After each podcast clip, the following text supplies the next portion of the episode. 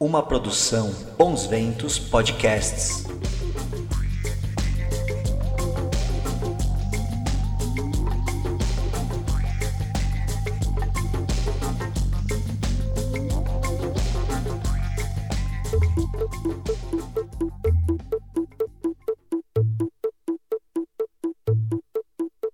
O pulso ainda pulsa.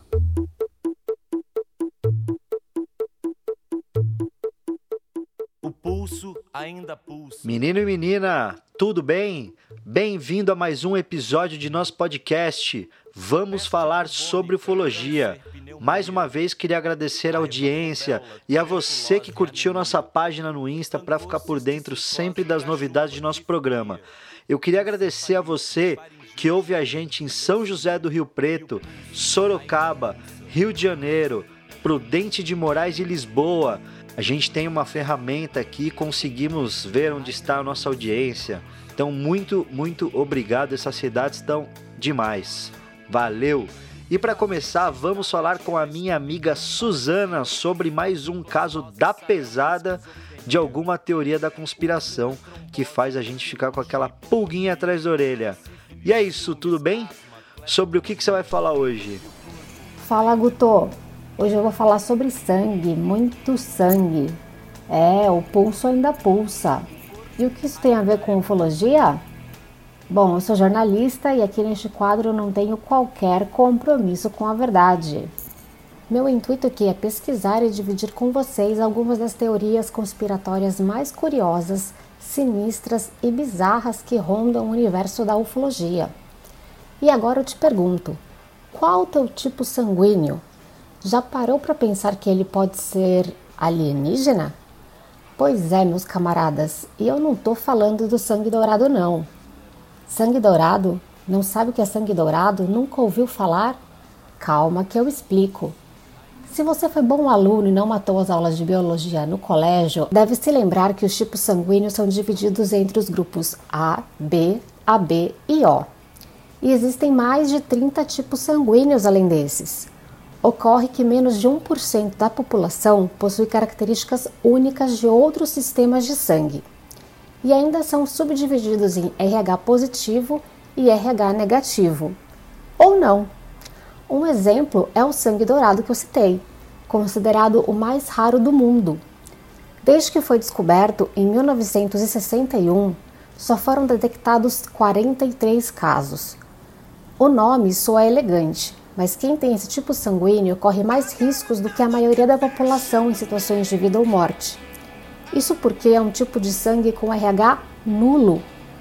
Seus glóbulos vermelhos não têm qualquer tipo de antígeno RH, então pode ser um tesouro ou um risco, dependendo do ponto de vista. Pode ser doado para qualquer pessoa com os tipos sanguíneos tradicionais, dentro do sistema RH, mas é extremamente difícil de se conseguir. E atualmente, quem tem sangue dourado vive em diferentes países, alguns bem distantes entre si, como Colômbia, Japão, Irlanda, Estados Unidos e também no Brasil. Quando um caso desse acontece, é preciso encontrar um doador compatível. Para quem quiser saber mais, a Fundação Pro Sangue criou a rede de doadores com fenótipos raros, chamada Redofera, que ajuda nesse atendimento. É facinho de encontrar na internet, mas se você quiser, manda uma mensagem no Instagram Vamos Falar sobre Ufologia, que a gente te manda mais informações. A determinação sanguínea de um indivíduo é imutável e se dá geneticamente, ou seja, o que determina o tipo sanguíneo de uma pessoa é sua herança genética. Mas, no caso da origem do RH negativo, existem algumas teorias. E uma delas, a do polêmico pesquisador americano Brad Steiger, sugere que essa seria uma herança de DNA extraterrestre. Segundo ele teria observado, existem muitas características que seriam padrão entre pessoas que têm RH negativo, como por exemplo, QI maior do que pessoas com RH positivo, mais resistência à mudança de temperatura e seriam mais estáveis emocionalmente. E isso explicaria o porquê do organismo de mulheres com sangue RH negativo dificultar, digamos assim, uma gestação com feto RH positivo, criando anticorpos para atacá-lo. Seria uma espécie de seleção natural. Hum, até que faz algum sentido. Será? Verdade ou mentira? Alucinação, talvez? Bom, fato é que, segundo a Organização Mundial da Saúde, cerca de 85% da população tem RH positivo. O meu sangue, por exemplo, é A positivo. Então, lá se foram as minhas esperanças de ter DNA extraterreno. Mas eu queria agradecer a minha mãe, que é O negativo, uma verdadeira representante do RH de origem misterioso, quem sabe alienígena, e que sugeriu esta pauta. Se você tem alguma sugestão de teoria da conspiração e gostaria de ouvir aqui no programa, manda lá no Instagram, vamos falar sobre ufologia. E você, Guto? Tô aqui curiosa para saber qual é o seu tipo sanguíneo. Conta aí pra gente. Um beijo, um abraço e até a próxima semana. Isso, legal. Sabe que eu não sei qual que é, meu? Eu vou, eu tava vendo aqui, eu vou ligar para minha mãe. Vamos ver se ela me responde. Vamos fazer uma ligação para minha mãe no podcast aqui. Só espero que ela não esteja brava comigo e não me xingue. Vamos ver aqui. Imagina, estamos gravando no carnaval, minha mãe tá no bloquinho, mano. Vamos ver. Dona Vera.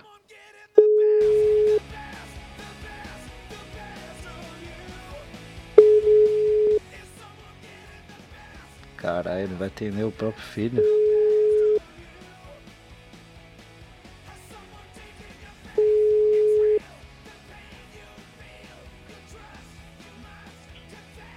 Alô? Oi, mãe.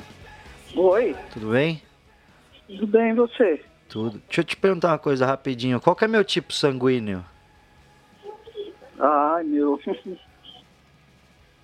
Ai, não sei. Eu acho que é. Eu vou chutar. Hum. Porque o meu é A negativo. Ah. O meu é raro, né, no caso, para ser de mulher. Uhum. O teu deve ser o mesmo. Tá bom. Tá, depois eu te Mas ligo não, é aí. certe... não é certeza. Tá bom, depois eu te ligo aí. Tá tudo bem? Tá, tudo bem. Depois eu te, te ligo, tá? Tá bom. Beijo. Tchau, tchau. Que bom, meus amigos. Minha mãe não sabe meu tipo sanguíneo. Que ótimo. Mas é isso, Su. Ela tem essa. Ela acha que é o A negativo. Então, minha mãe é de origem extraterrestre. Que beleza, nossas mães de origem extraterrestre, hein, Su? Vamos ver se, se eu sou também. Você não é, né? Vamos ver se eu sou também. Então, acho que é melhor eu ir no hospital fazer um exame, né? Pra saber qual é o meu tipo sanguíneo. Ai, ai, ai. Aliás, Su, valeu. Tá, foi demais hoje aí teu, teu quadro, viu? É muito da hora. E semana que vem tamo junto, viu? Beijão. Eu vou eu vou eu vou ver alguma maneira de eu saber meu tipo sanguíneo e, depois coloco aqui no no podcast. E a gente já falou sobre Tim Maia, já falou é, sobre Operação Prato, já falou sobre a Noite Oficial dos OVNIs, Caso Varginha, Serra da Beleza. E para completar nosso episódio sobre a Área 51, hoje vamos falar sobre um cientista que diz ter trabalhado lá, o senhor Robert Scott Lazar, mais conhecido como Bob Lazar, nasceu em 26 de janeiro de 1956, se formou na Pierce College em Los Angeles e se destacou muito na área acadêmica. Diz ele que em 1988 foi convocado então pelo Dr. Edward Teller para trabalhar na aquela coisa, aquele lugar que todo mundo quer entrar, mas não pode, quer saber o que acontece, mas ninguém pode saber. Área 51, onde ficou por um ano e lá trabalhava com engenharia reversa de sistemas de propulsão de nove aeronaves discoides, que ele achava ser de origem terrestre, mas logo após fazer pesquisas minuciosas viu que nenhum humano até então seria capaz de construir algo tão incrível. Para você que não sabe, a engenharia reversa consiste em desmontar o disco e depois montar ele para saber como aquilo funciona, né? Resumidamente é isso. O combustível segundo ele, que torna tudo isso possível para esses discos seria o, o elemento 115, esse que até então ninguém tinha conhecimento na Terra. O Bob Lazar falou sobre esse elemento em 1989 e só em 2004 cientistas russos e americanos confirmaram a existência desse átomo. Ponto para Lazar.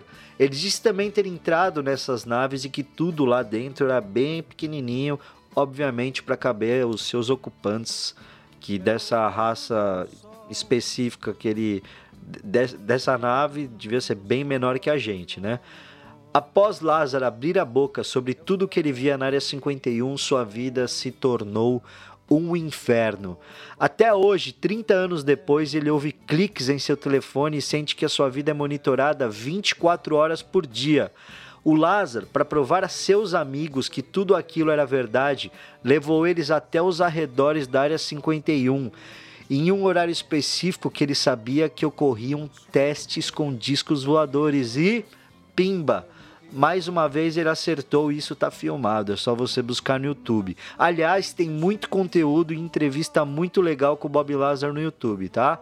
Hoje em dia, o Lazar diz que se pudesse voltar no tempo, não falaria sobre isso, não teria revelado os detalhes e nem que trabalhou por lá, porque isso arruinou a vida dele, dos familiares, dos amigos de todos ao redor, até os vizinhos dele. Lazar já teve a casa invadida pela polícia, pelo FBI, sem razão aparente ou por coisas banais, tá? Dezenas de vezes. E tudo isso está documentado. Aí você imagina quão paranoico esse cara fica com tanta perseguição.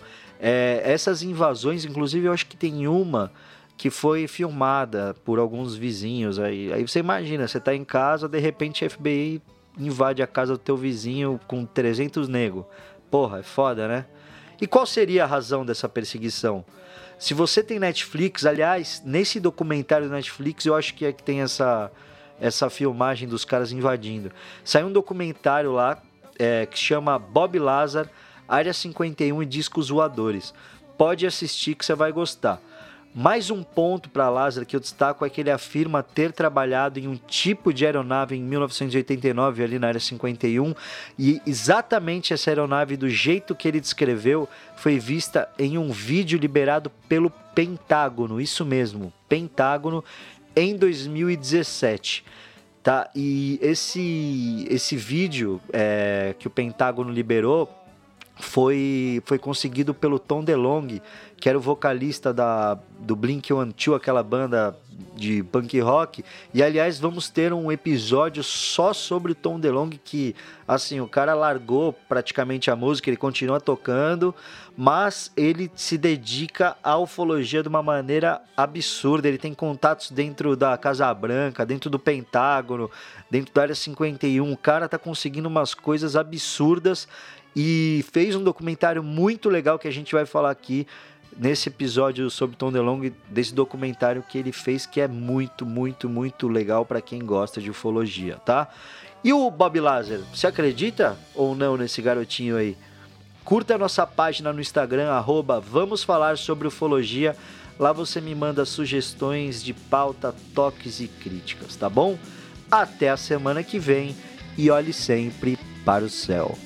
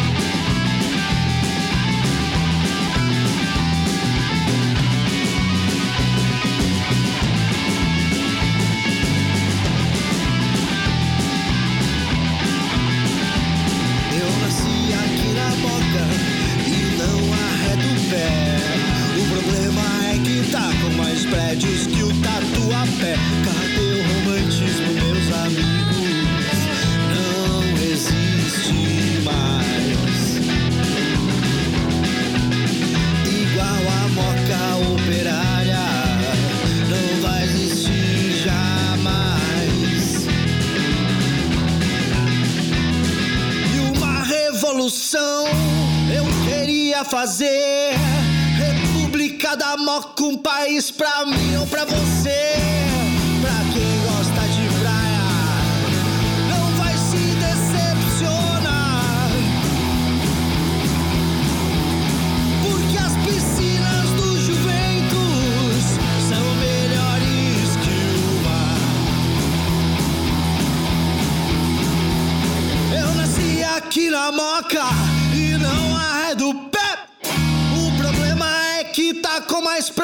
que o Tatuapé.